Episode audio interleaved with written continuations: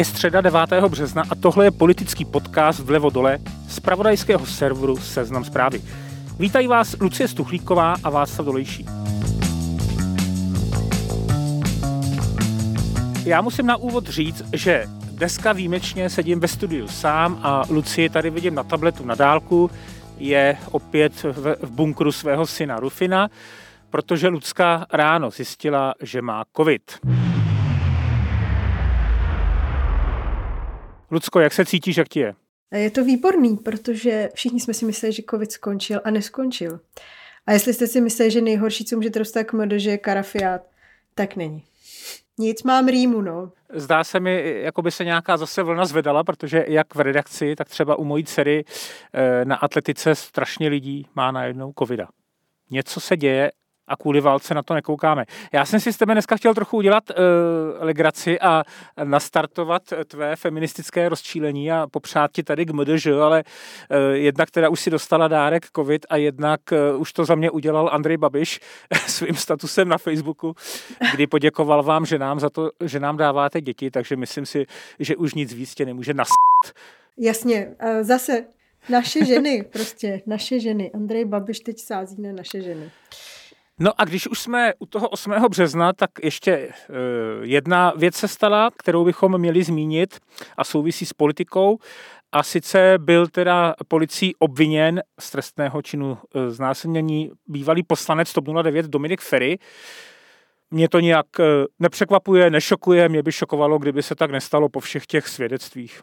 Mě teda co na tom šokuje, že teď před chvíli přišla čerstvá zpráva, že mu hrozí až 10 let, protože mimo jiné stíhan za znásilnění nezletilé osoby. To mě teda trochu šokuje. Tak to byla malá vsuvka k Mezinárodnímu dni žen.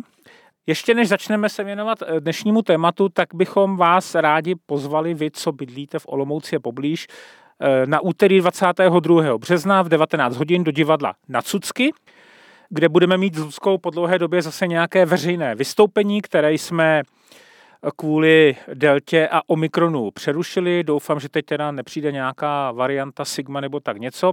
Lucko, ty už by si v tu dobu... Jo, přesně no. Teď chci říct, že jsme se rozhodli, že covid skončil, tak můžeme vyjet. Jo, jo, jo.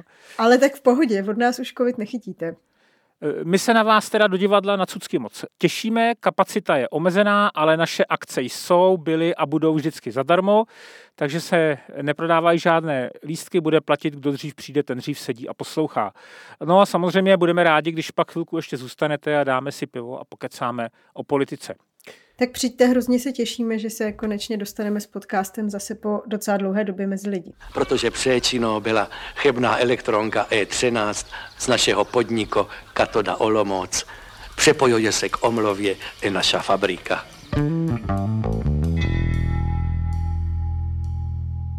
A co jsou teda eh, dnešní témata? Probereme dvě věci, poněkud eh, rychleji to budou vyznamenání na Pražském hradě, kde vysela ukrajinská vlajka a hrála se ukrajinská hymna a tu vlajku tam nepověsila skupina Stohoven, ale kancelář prezidenta republiky. No a pak bychom se podívali samozřejmě na nějaké souvislosti eh, s největší katastrofou dneska, s válkou eh, na Ukrajině. Eh, protože eh, tak, jak jsme tady minule s Ludskou mluvili o tom, že ta naše eh, domácí politická scéna se krásně dala dohromady a opozice podporuje vládu a nikdo se s nikým nehádá, protože teď jsou tady důležitější věci, tak to vydrželo jenom týden a už, už se ozývají opozičníci a něco se jim nelíbí. Tak můžeme začít Milošem Zemanem. Kromě toho teda, že na hradě se hrála ukrajinská hymna, tak také Miloš Zeman oznámil, že k tomu seznamu vyznamenaných přidá ukrajinského prezidenta Volodymyra Zelenského, což teda určitě všechny překvapilo. Myslím, že to trošku překvapilo i poslankyni Báru Urbanovou z Hnutí starostové a nezávislí, která to navrhla. Taky za to dostala teda trochu kotel, že vlastně nahrála Miloši Zemanovi, že si teď může přihřát tu svoji náhle nalezenou protiruskou polívčičku. Uh, jak si to vykládáš, Vašku? Uh, jsi spíš zastánce teorie, že Miloš Zeman je opravdu tak zklamán z Ruska, anebo že spíš prostě pragmaticky usoudil, že z Ruska už nic nekouká a je prostě potřeba se pokusit na poslední chvíli zachránit svoji pověst? Eh, přiznám se ti, že už Lucko fakt nevím, protože když jsem viděl v pondělí ty záběry, jak Miloš Zeman sedí na tom vozíku a kouká do Vladislavského sálu v těch historických prostorách, proti němu tam sedí 500 nebo 700 lidí a on tam bez mrknutí oka tváří, tvář těm lidem oznamuje. A já jsem se rozhodl tomuto návrhu vyhovět. Tak jsem si říkal, to, já to prostě nevedu pochopit. Minule jsem to tady vysvětloval, že to je možná tím zklamáním, eh, že prožil něco, co čeští komunisté v roce 68, že se cítil podveden nebo zrazen. Ale pro jistotu jsem se zeptal našeho posluchače, klinického psychologa a psychoterapeuta Pavla Roubala a ten napsal, že prezident Zeman podle něho nyní používá obranný mechanismus, který používají lidé, kteří mají silné ego, jsou narcisní, a sice takzvané popření, když jako úplně změnil názor na Rusko a říká, že jeho narcisní osobnost se dostala do nějaké krize a kdyby uviděl svoje předchozí názory a chování, neunesl by ten stud. No a přešel by jako do deprese.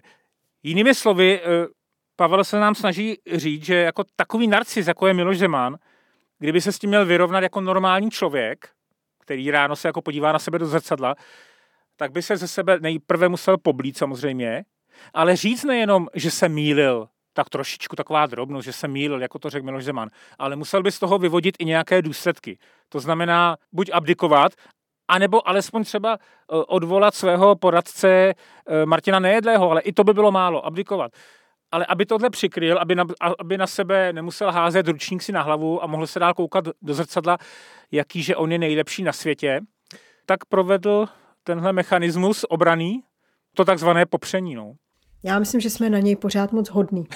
Já jsem zastánce varianta naprostý cynismus, protože celému tomuhle divadlu o tom, jak oceníme ukrajinského prezidenta, samozřejmě v, přímo v sále přihlížel Martin Nejedlý. Hmm Možná si teda už sloupnul z mobilu eh, ten obrázek Vladimíra Putina, aby to nebylo jako jo trapný, ale prostě úplně normálně, bezostyšně tam seděl.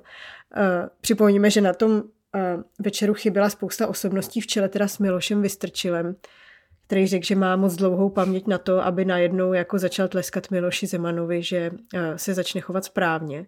Petr Fiala tam byl, já si teda skoro říkám, že se to i dá trošku pochopit, že eh, jestli v tuhle chvíli něco nepotřebujeme, tak jako začít ještě nějakou válku s Milošem Zemanem a můžeme být rádi, že aspoň dá pokoj, než ho jako provokovat tím, že teda premiér tam nepůjde.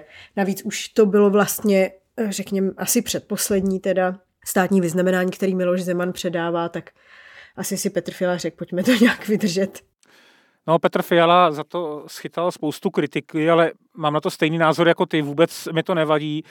A myslím si, že skoro Lucko, že to bylo domluvené, že premiér Petr Fiala tam šel a dohodl se s šéfem Senátu Milošem Vystrčelem a s Markétou Pekarovou Adamovou šéfkou sněmovny, že oni tam naopak nepůjdou. A také tam nebyla většina, většina vlády dokonce. Myslím, že tam nebylo 14 ministrů, tam prostě drtivá většina lidí nešla, ale Petr Fiala Řekl bych, že se pořád chová že jo, stejně konzistentně, tak jak nám Lucko říkal v tom rozhovoru, že bere funkce prezidenta a premiéra jako instituce, které se spolu musí bavit, vycházet a řekl bych, že i to vidí možná dneska tak, že Miloš Zeman všechno prohrál, leží na té zemi, není schopen ani abdikovat, jak jsme říkali, a proč eh, Petr Fiala prostě není ten typ člověka, který by ještě do něj teď kopal a nějak jako dával najevo, tancoval nad ním s tou dýkou v puse, že jako vyhrál. Eh, tak tam jde, nechce přilejvat eh, prostě olej do ohně a nechce, aby se třeba řešilo hlavně to, že on tam nešel, že jsou spolu ve válce. Ale mě to nějak eh, nevadí ani nerozčiluje. Myslím, jako, že to udělali i chytře, prostě on tam šel a většina, většina vládních představitelů nikoliv. Jasný vzkaz, ne? Samozřejmě musel Petr Fiala teda trpět, že ho posadili vedle eh, jiného ruského, hm, řekněme, nechci říct kolaboranta, ale spíše obhájce Putinova Ruska, ex-prezidenta Václava Klauze. No, bylo vidět na těch záběrech, samozřejmě kamera je nezabírala pořád, ale že si spolu, kromě pozdravu nic jiného, neřekli ani jako na sebe nekoukli očima. Nejenom kvůli ale tomu, ale... jsem se dobře dívala, Václav Klaus měl roušku. No, ale měli pod nosem. Jo, byl to takový no, malý rebel. Byla to tak, taková nerouška trošku, ano, ale... Ano. Dával trochu najevo, že jako trochu ty pravidla dodržuje, ale zároveň rebeluje samozřejmě, protože je to velké omezování svobody. Vylekáni, znejistěni, izolováni, omezeni ve veškerém svém konání. Mnozí se zakrytými obličeji. Ale jinak, eh, jinak on to teda samozřejmě vyznamenání pro ukrajinského prezidenta, který teda mimochodem Lucko, nevím, jestli o to vůbec stojí, jestli jako teď nepotřebuje třeba eh, nějakou jako jinou pomoc, než nějakou medaili eh, z Česka, ještě od člověka, o kterým asi Zelenský ví, že tak trochu kolaboroval s Putinem. Řekl bych, že by si ji třeba ani nepřevzal, kdyby, kdyby na to někdy mělo dojít ale on potřebuje uh, něco jiného. Ale tohle všechno překrylo i to, že to byla taková ta Zemanova klasika, ne? že tam vyznamenal spoustu osobností, které si medaile zasloužily a vedle toho samozřejmě pár estebáků, lidí, kteří Zemanovi uh, lezou do zadku a kteří nejsou třeba ve svých jako profesních komunitách vůbec uznáváni. Jo, no, tak eh, asi jsme nečekali, že se zrovna tohle změní. No.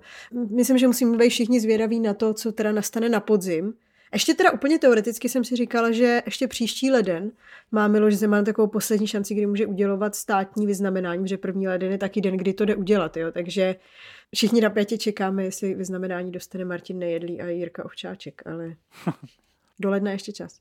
Ještě možná poslední věc k tomu. Já mám rád takové ty eh, drobné narážky Jakuba Železného, moderátora České televize, který eh, tradičně eh, komentoval tu pondělní akci na hradě. A když přicházeli prostředkem toho sálu bývalý prezident Václav Klaus a také současný premiér Petr Fiala, tak mezi nima, oni šli sami a mezi nima šel kancléř Minář se svojí manželkou. A Jakub Železný to komentoval úplně jako tak, nevím, jestli to byl úmysl, já jsem se u toho prostě vybouch smíchy, říkal a nyní vidíme jak přichází bývalý prezident Václav Klaus a premiér Petr Fiala a úplně vyignoroval toho mináře, jako by tam ani nebyl, byť byl jako nejvíc tou Alex vidět a jako nesl se jako páv a naparovali se, že jo.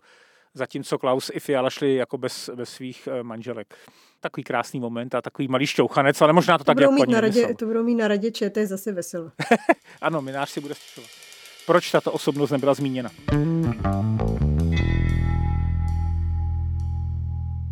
Tak jsme nějak v rychlosti probrali tenhle eh, velký Zemanův obrat na Pražském hradě a teď už se teda podíváme na to podstatné a důležité a to je pořád eh, válka na Ukrajině, ale hlavně my se na to podíváme z Lucí z toho českého pohledu, to znamená, jak Ukrajině pomáháme, jak pomáháme uprchlíkům a co se kolem toho děje. Jak už jsem říkal v úvodu, ještě před týdnem jsme si tady s Ludskou rochnili nad tím, jak eh, politická scéna je jednotná v tom, že máme Ukrajině zcela jasně pomáhat. A kromě Tomia ostat... Okamury teda do záznamu, ale... Ano, kromě Tomia Okamury. A že všechny ostatní spory a půdky mají v tuhle chvíli stranou.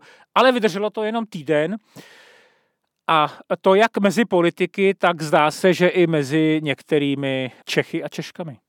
Válka na Ukrajině trvá vlastně dva týdny a pořád sledujeme, řekl bych, neuvěřitelnou solidaritu a pomoc nejen eh, samozřejmě v České republice, kdy lidé pořád jezdí eh, jednak na hranice vyzvedávat Ukrajince a pomáhají sehnat si nějaké, alespoň zpočátku ubytování v Česku, ale kdy jsou neuvěřitelné sbírky humanitární, kde se vybírají rekordní eh, množství peněz. Zrovna Ukrajinu to je v tuhle chvíli 1,5 miliardy, z toho ta jedna miliarda je člověk v tísni, to je naprosto rekordní suma a pak jsou tady různé humanitární sbírky. Já třeba u nás v Rostokách sleduju, máme tam takovou tabulku, kde lidé nabízejí eh, nejrůznější oblečení, potřeby a také ubytování u sebe doma. To se docela rozjelo, ale Lucka o tom napsala eh, v pondělí glosu a všimla si, že už se samozřejmě ozývají lidé, byť si myslím, že je jich zatím docela výrazná menšina a tak nevyčuhují, kterým eh, tahle pomoc vadí a kladou si otázky, proč se nepomáhá také nám? No, říkáš, že jich je zatím výrazná menšina. Jako tyhle lidi se vždycky objeví. Mě teda překvapilo, že se objevili tak brzo a že už jich je vlastně docela hodně. A myslím, že s naší zkušeností dvouletou s covidem tyhle ty věci jako nesmíme úplně podceňovat, protože je na tom vidět, že brzo přesně těchto těch lidí bude naopak jako docela hodně. Ne snad většina, to doufejme k tomu jako nedojde, nedošlo k tomu ani třeba v případě očkování nebo nošení roušek, ale velká část jich bude. No už v podstatě jako si lidi závidějí, eh, že jako ukrajinský matky s dětma můžou dozo za korunu a že nemusí platit v MHD a tak. Eh, v podstatě už tady jako lidem závidíme bomby, jo. Ale teďka ještě, že jo, samozřejmě má přijít nějaká ta přímá adresná pomoc, eh, pět tisíc korun, tak to teda samozřejmě určitě vyvolá taky další vášně. lidi třeba začali řešit, že ti uprchlíci jsou jako moc hezky oblečení. Že eh, my tady máme tu představu toho uprchlíka v těch roztrhaných jako hadrech nejlíp jako nějakých starých teplákách, protože když náhodou žijete západním způsobem života a jste bohatý, tak asi nemáte právo utíct před bombou. A teda fascinující na tom je, že dost často tyhle ty komentáře mají ženy. A hrozně si jako všímají toho, že třeba má někdo udělaný nechty. Je to, je to teda fascinující, jo, že uh, jsme byli strašně vyděšení z těch kulturně nepříbuzných a chudých uprchlíků z Afriky. A teď, když přichází někdo, kdo je nám, řekněme, teda jako kulturně blízký a žil třeba stejným způsobem života jako my a proto má třeba i drahý telefon, nebo má i třeba auto, tak jsme z toho zase jako úplně vyděšený, že to přece není ten správný uprchlík. A těchto těch lidí bude strašně přibývat a proč si to teda myslím, že jich bude přibývat? Tak protože přesně týhle noty pomáhejme našim lidem, se jako první chytil Andrej Babiš. A ten, jak jsme tady říkali minule, ví úplně přesně, jako kam se ta nálada v příštích měsících bude vyvíjet. Ono teda tohle není jako, na to teda nepotřebujete ten jeho super tým, abyste to vykoumali, že se tohle to stane. Ale i ta rychlost, s jakou na to Andrej Babiš, který ještě minulý týden eh, vlastně hrozně chválil vládu Petra Fialy, jak dělá všechno dobře a tenhle týden už jenom křičí, že vláda nic nedělá pro naše lidi, tak ta rychlost, s kterou se na to přeorientoval, mi podle mě teda říká, že se to na nás řítí nepěkně. Je tady válka a ty dopady na naše lidi jsou dramatické. Takže prosím vás, konečně začněte dělat něco pro naše občany, protože skončí v energetické chudobě. Hele, asi máš pravdu. Já, jestli mi to odpustíš, Lusko, já chci ještě zůstat eh, pár dní naivní a chci se dojímat nad tím, jak eh, pomáháme. Ale asi máš pravdu v tom, já myslím, že nikdy těch lidí snad nebude většina, ale jak jsi to přesně přirovnala k odpůrcům očkování a testování, oni budou vždycky hrozně hlasití, že jo. Hmm. Když, si, když si vzpomenu, co dokázali vyvádět na malostranském náměstí, oni prostě budou zase řinčet, křičet, řvát a bude se jim dopřávat i v médiích pozornosti, tak eh, v tom je asi to nebezpečí, před kterým varuješ, co? No jasně, a ono teda, jako pojďme si říct, jasně je skupina lidí, která taková je, jo, jsou lidi, kteří budou závidět dětskám s rakovinou, že mají zdravotního klauna zadarmo a oni musí do cirkusu platit. Jo? To, ale jako reálně bude velká část lidí, kterým se fakt povede hůř nebo dokonce špatně, ať už teda kvůli té válce, ale i jako, že jo, související ty ceny pohoných hmot, energií a tak, jako reálně se těm lidem povede špatně a to je prostě věc nebo situace, která tyhle ty nálady vyvolá, když do toho ještě vám přijdou teda uprchlíci, kterým dáváme něco zadarmo. Já tam ještě u té pomoci, kromě toho, jak si narážela na to, že Ukrajince vidíme jako ty kulturně e, bližší než třeba lidi z Afriky nebo z Blízkého východu, měl jsem takový pocit, že i to, že se zvedla ta vlna e, neuvěřitelné pomoci, je možná z části způsobeno i tím, že e, zatímco před těmi 6-7 mm, lety jsme spíše viděli, jak prchali častěji muži a mladší, kteří možná šli do Evropy vydělávat, aby posílali peníze do svých zničených zemích svým rodinám, tak teď vidíme, jak prchají především ženy, děti, skoro každá žena, že ho vede za ruku nebo nese v náruči batolet nějaké dítě a e, staré ženy, zatímco muži tam zůstávají e, bránit svou vlast, tak jestli jako i tenhle obrázek eh, ne, nevyvolává nějakou jako jinou emoci než eh, při té uprchlické krizi eh, ze Sýrie nebo třeba z Afriky. Z té dospělé populace je 80, tvoří 80% ženy. Z té celkové populace, která do České republiky přišla, je 55% dětí. Já zase jako cynik řeknu, že podle mě tu jinou emoci vyvolává hlavně to, že je to blízko a že to hrozí i nám. Jo, že najednou máme my nějaký pocit ohrožení. Jo? Když se něco takového děje v Africe nebo na Blízkém východě, jak si říká, no, no, no, tak jako co. Ale tohle už se jako může dotknout i nás, ta válka, že už je to přece jenom o pár zemí vedle. Takže cynicky si myslím, že ta emoce teda souvisí trošku i s tímhle.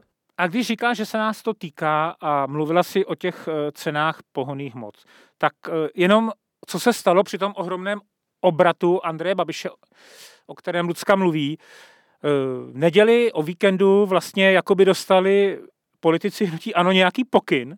A všichni jeli tankovat. všichni jeli tankovat a všichni si vyfotili na Twitter nebo na Facebook eh, tu ceduli, ten panel u té benzinky a tam ty ceny 45-50 korun. A teď jako k tomu napsali, jak je možné, že nic vláda nedělá.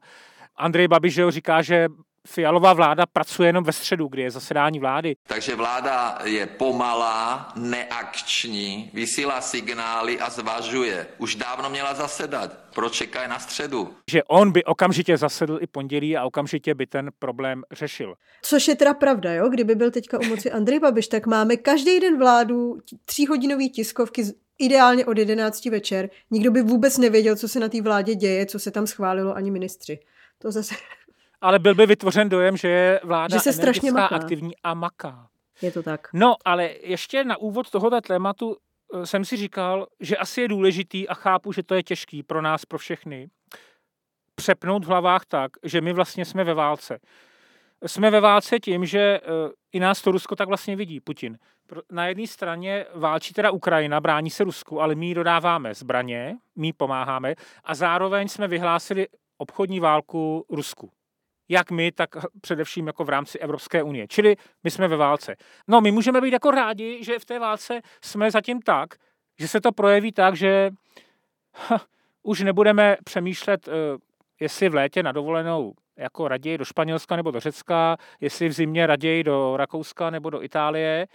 Bohužel tyhle, ty, tyhle ty naše problémy, které jsme dosud měli a kterými jsme žili, anebo jestli si koupit eh, iPhone 10 nebo 12 raději, tak tyhle problémy už asi řešit nebudeme. Budeme se všichni mít eh, vodozhůř, sníží se životní úroveň střední třídě, bohatým i chudým.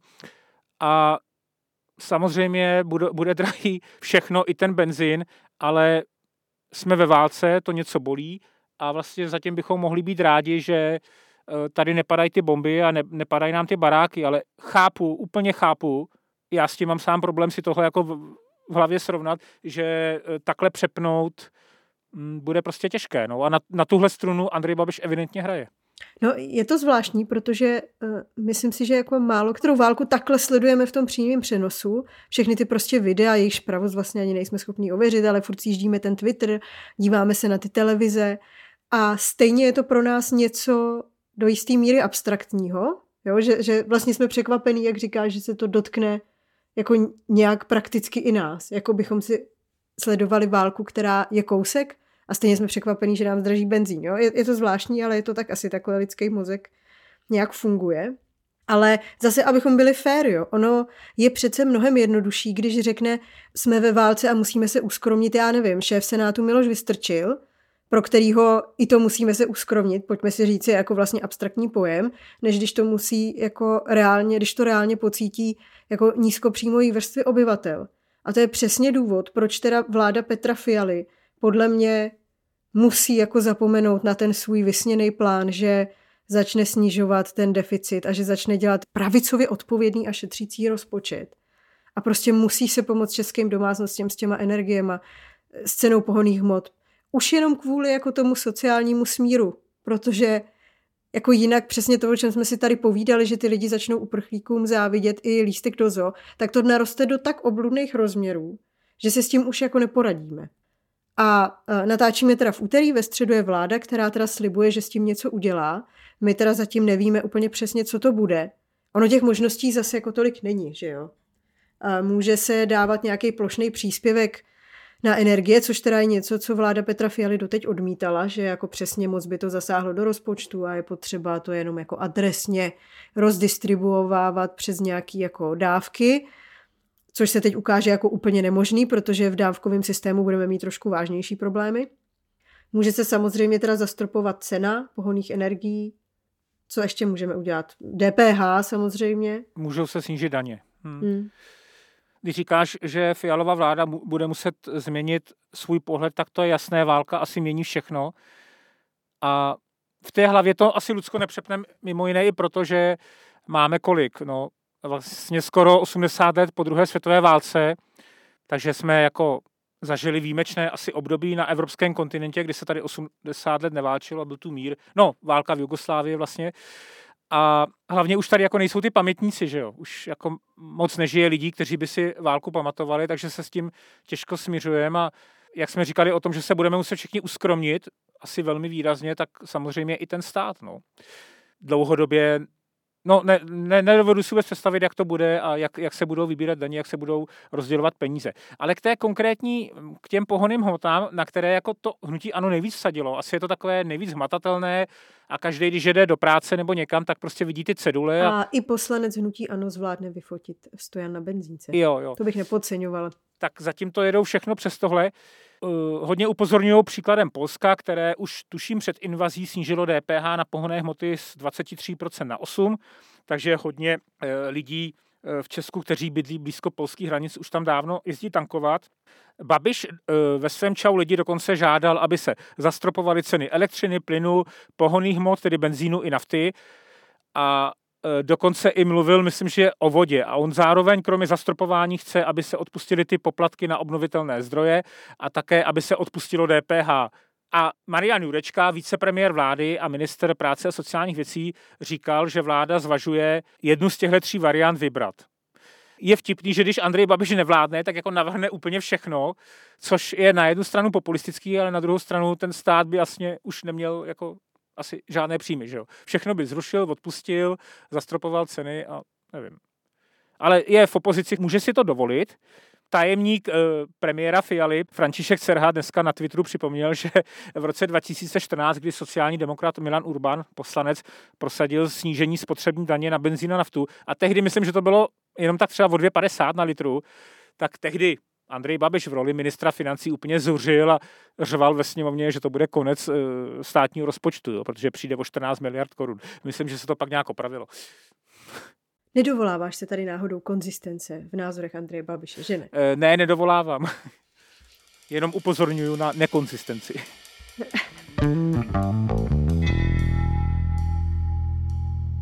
Když bych vzal nějakýho hrdinu se znamenkem plus a někoho se, se znamenkem minus, tak mi přijde, že Vít Rakušan jako ministr vnitra, který se zdál zpočátku, mluvili jsme tady o tom v podcastu, že tomu vnitru tolik nerozumí, že jo, té policii, tajným službám, dobře trochu té státní správě, tak se mi zdá, Lucko, že je dneska eh, tím hlavním hrdinou, že jo, řídí, řídí pomoc uprchlíkům.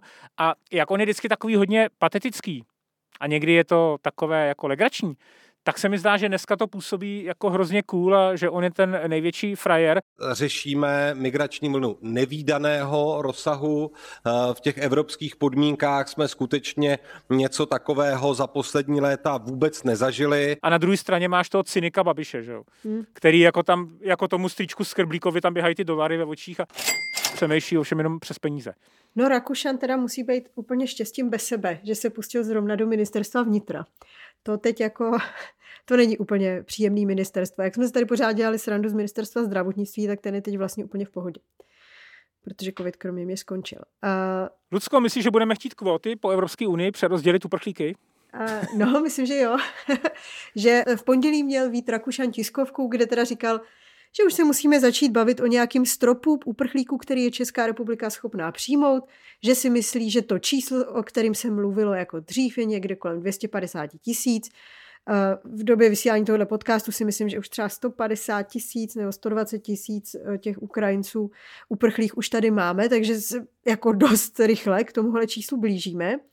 A právě Vít Rakušan zmiňoval takovou nenápadnou větu, že to je číslo, se kterým se pracuje i v rámci nějakých evropských vyjednávání. Takže prostě Česko, země, která nechtěla přijmout ani čtyři uh, syrský děti z nějakého řeckého uprchlického tábora, tak najednou bude, když jako jemu teče do bod, tak bude chtít kvóty. Ono to teda jako samozřejmě není tak jednoduchý, jo, protože že jo, Ukrajinci mají ten bezvízový styk, můžou si jít kam chtějí, jako nemůžeme my s nima po Evropě uh, hýbat tak, jak se nám zrovna zachce ale jako samo o sobě je to vtipný, jo? když připomenu, tak prostě Petr Fiala, který říkal, že kvóty jsou chyba, TOP 09 kvóty nefungují, Jurečka, že nám zase nemá vůbec nikdo co diktovat, koho vezmeme. Vítra Kušan teda, abych mu nekřivdila, ten je v tom malinko nevině, protože ten sice ty plošné kvóty odmítal taky, ale když se právě jednalo o nějakých jako menších pomocech těm nárazníkovým zemím, tak jako říkal, že někoho bychom bývali mohli přijmout, že by nás to úplně nezrujnovalo.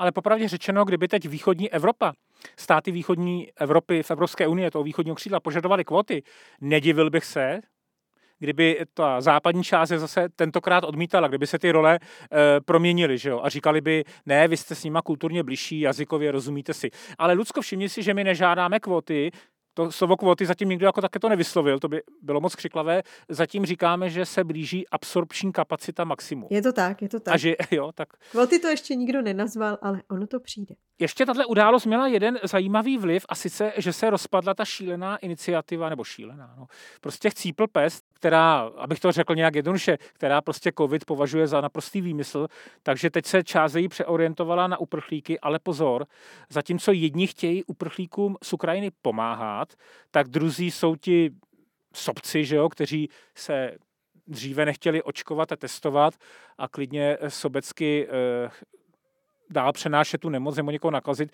tak teď nechtějí, já nevím, mamince s kojencem podat ani deku nebo vodu s pitím. Protože to není Češka, není naše.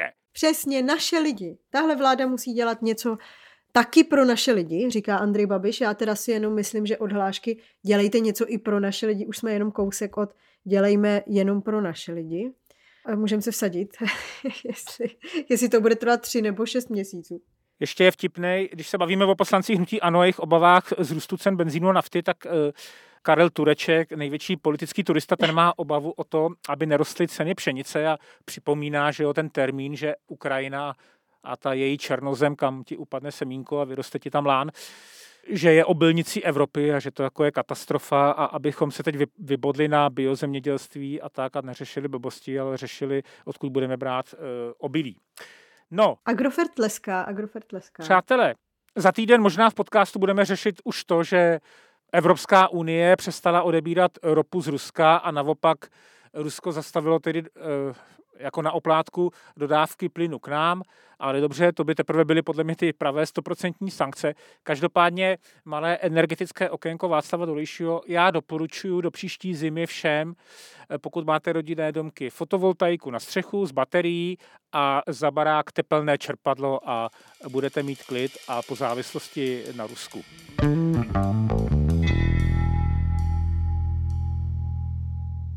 Lucko, dneska vyšel uh, první takový volební model, jak by mohly dopadnout příští prezidentské volby. Mimochodem v úterý, to je vlastně včera to bylo přesně rok od konce mandátu Miloše Zemana a před inaugurací nového prezidenta.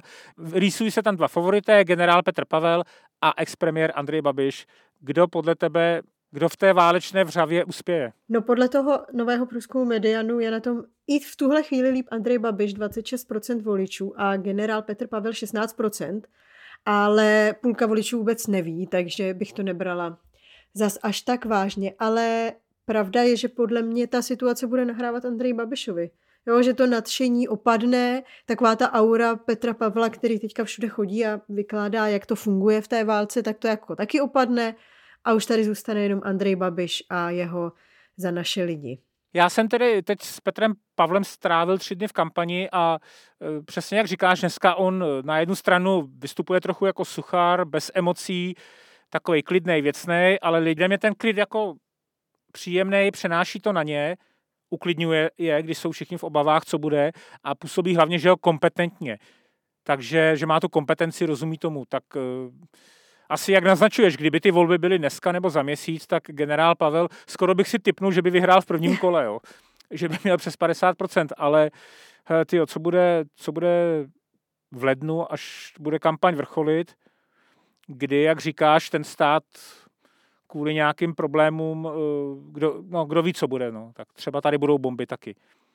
No, a nebo bude chudý stát, nebude nikomu moc pomáhat, eh, ten benzín bude na příděl a bude stát stovku, tak pak samozřejmě eh, Andrej Babiš může uspět, ale na druhou stranu, Lucko, bych si zase netypoval, že jsou lidé tak hloupí a nebudou chápat, že ty všechny problémy jsou kvůli válce a ne kvůli tomu, že tady vládne někdo jiný než Andrej Babiš. Jsem naivní, víte se, já vím. To zase bylo takové nejdřív depresivní a pak optimistické okénko Václava Dolejšího. Já myslím, že všechno bude přesně tak hrozný, jak si předpověděla, ještě do toho budeme mít 50. vlnu covidu. Takže rozhodně teda přijďte si s náma popovídat do Olomouce, protože jsme taková veselá parta poslední dobou. Bude to v úterý 22. března eh, od sedmi v divadle na Cucky na Dolním náměstí Olomouckém, takže budeme se těšit a budeme se těšit, že snad třeba už tou dobou bude i něco na probírání z české politiky, co se netýká Ukrajiny. Ať se už úplně nezaciklíme.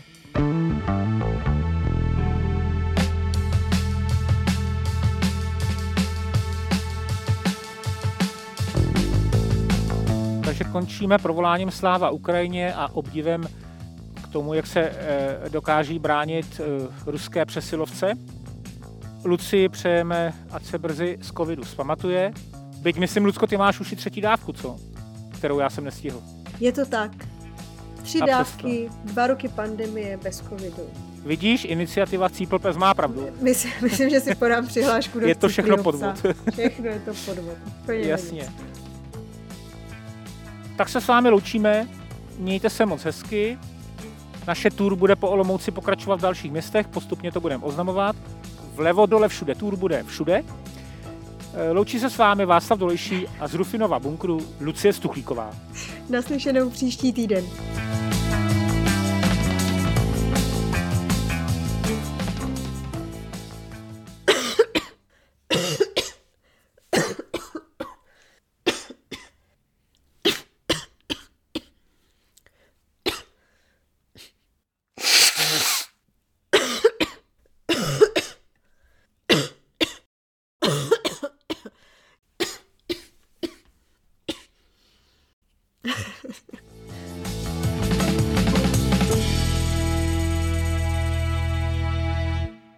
Seznam zprávy uvádí novou podcastovou sérii od tvůrců Českého podsvětí.